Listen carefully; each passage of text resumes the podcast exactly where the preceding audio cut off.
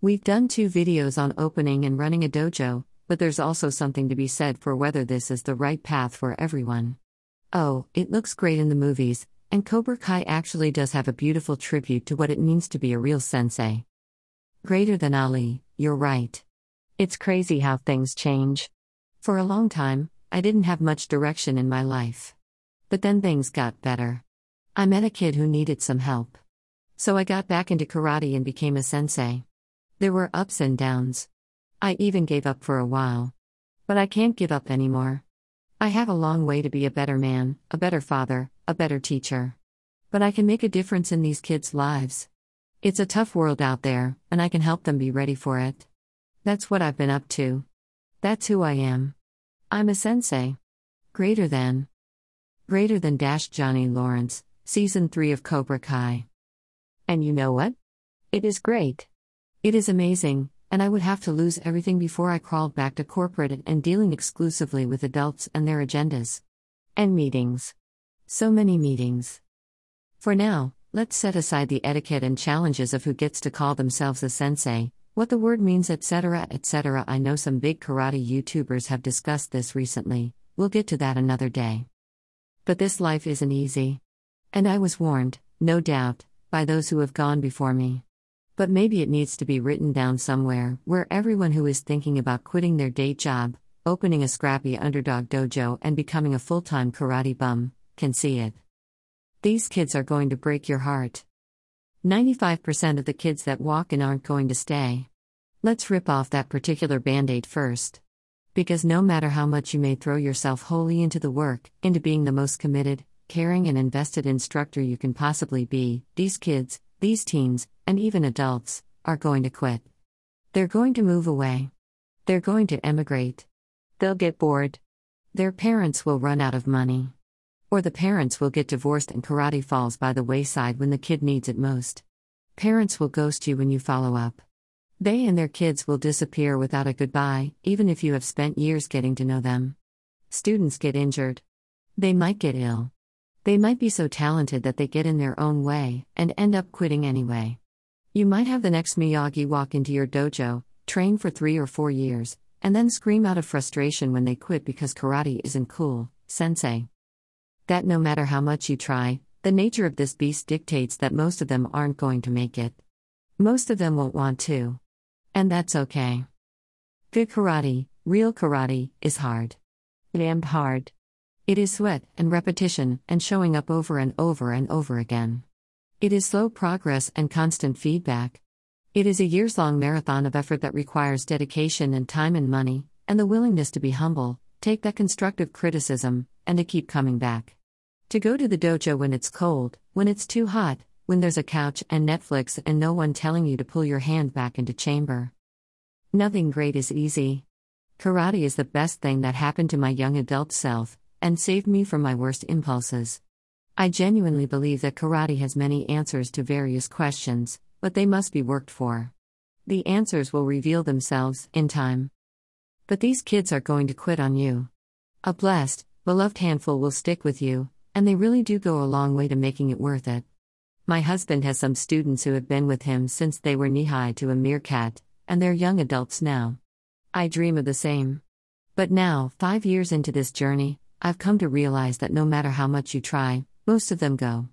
You get used to it. Mostly. When you stop caring, then maybe it is time to quit. You can only hope that the best of what you said made it through, and they take it with them. You hope that they remember how much you believed in them and wanted the best for them, and that some of the lessons stick with them. If you do your job right, they might not stay with you in the dojo, but maybe a little part of you stays with them. And if you are reading this and you are thinking of your sensei, reach out to them. I promise they will be glad to hear from you. Your own training will slide.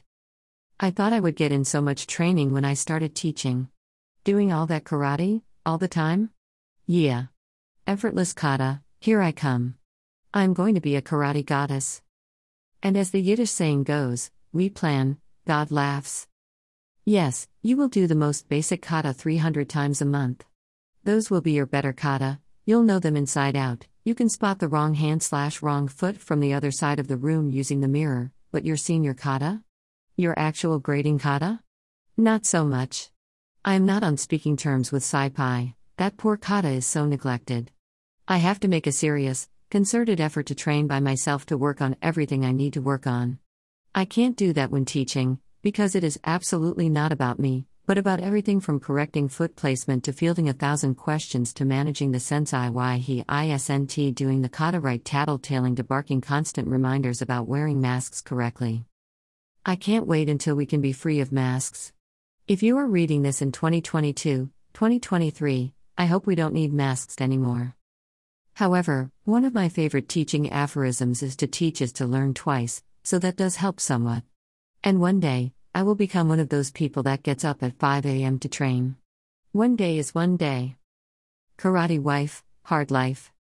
I can't even remember where this came from. It has been said of every patient wife of an instructor, dutifully managing the rest of his life so that he can be a great sensei. Taking care of the minutiae of daily life, so that he need never think about finding a clean gi, paying bills, or making a meal. For the most part, I think those days are increasingly behind us, and for good reasons. But being a karate spouse is still hard, even when you are both in the dojo, all the time, together. And just as there are many schools and dojo that are run by spouses, there are many more that are being run by a single instructor. And that instructor is not just teaching all the classes, but they are also taking care of the accounts, running all the marketing, doing repairs and lesson planning, managing a website, and fielding calls and WhatsApps from dojo parents. I've written before about a day in the life of an instructor, but I didn't add the strain it can put on a relationship. Especially if that instructor can and does travel to compete, or coach, or improve their own karate. If you are both in it, then the sacrifice makes sense and can be shared. When Che used to travel as team coach, I would miss him, but I was also proud of him, and knew what he was doing and the extent of it. But if I were a civilian, and didn't get this karate life? I'm not sure I could be patient for years and years. We have weird hours and often lose weekends to seminars, morning classes, gradings, and away camps. There are so many unwritten rules and expectations and habits that we don't even realize we have, and that can be hard on someone who isn't immersed in this world. I know it's not specific to karate, but this is me staying in my lane and writing what I know. Props to those who love their karate wives and boyfriends, and girlfriends, and husbands, without being karate people themselves. The friends that don't get half of what we do, but wait for us to get to the braai as soon as our Saturday seminar is finished. My merchants, I love you for this. We see you and appreciate you. But still, no regrets. I used to work in corporate. It was neat and tidy 8 a.m. to 4 p.m., dedicated lunch breaks, lots of colleagues to go to lunch with. Paycheck regular as clockwork. I had no real power, so no real responsibility. Just a copywriting and marketing minion. I had my evenings and weekends uninterrupted, and while I have done karate my whole adult life, I got the fun part of just showing up to train and then going home. I didn't have to worry about liability insurance, or affiliation money, or whether I was going to get another WhatsApp telling me a dear student was quitting. Would I go back? Absolutely not. I love being an instructor, and I hope that I have done enough to earn the title of sensei. It isn't one you can claim for yourself, it can only be given. And it is only given meaning when someone calls you that freely and without hesitation. When they see you as the one who has gone before, and has something worth teaching, worth imparting. Otherwise, you're just some chop in angry white pajamas.